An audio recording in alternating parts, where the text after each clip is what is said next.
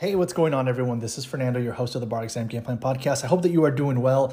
And today I wanted to cover the area of torts, specifically how the interaction between uh, intentional torts and privileges work, specifically as it relates to false imprisonment and the shopkeeper's privilege. So, just so that you have some context of how this works, you know, and it's important for you to understand how, you know, privileges work in the context of uh, intentional torts um, and understanding one area can really help you understand how others work as well and how they may be limited sometimes.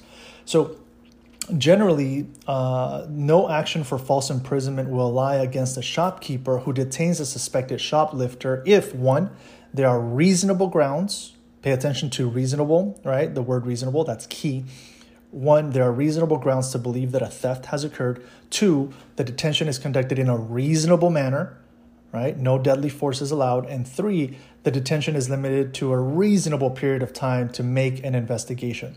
So those are like the three different elements that are required in order for the shopkeeper's privilege to apply and the person who is being detained not have a cause of action for false imprisonment against the shopkeeper uh, the shopkeeper right reasonable grounds reasonable manner and reasonable period of time to make an investigation so to give you an example a, a storekeeper reasonably reasonably believes that B uh, was uh, stashing a, a, a cigarette lighter in her sweater, right?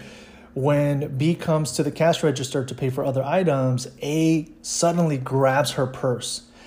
He tells her that her purse is not going to be returned to her until she submits to a body search by one of the store's female employees.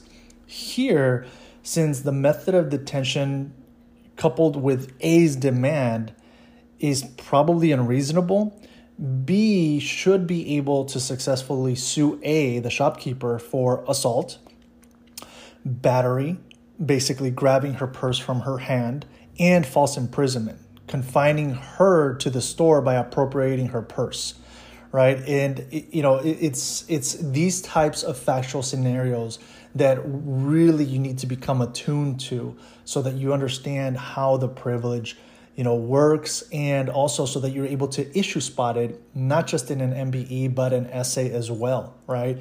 And you're able to draw on the facts to make arguments for both sides.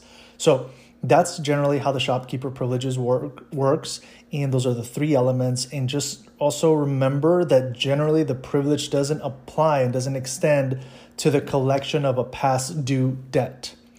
The facts will sometimes include that in there. So pay attention to that because you know they might say oh you know the person was stopped in the store and asked to pay a past due debt. And maybe some of the answer choices are oh you know that uh, that person won't be able to argue that they're you know falsely imprisoned because of the shopkeeper's privilege. That's going to be incorrect because it's a past due debt. The shopkeeper's privilege doesn't apply in that situation. All right, all right. Keep at it. You got this. And I look forward to you forward to catching you at the next episode and bringing you uh, more uh, brief reviews. Take care. Connect with you soon. Bye. This episode is brought to you in part by Juno the collective bargaining group here to get you the best rates on your student loans. To learn more, go to barexamgameplan.info and click on the Juno logo.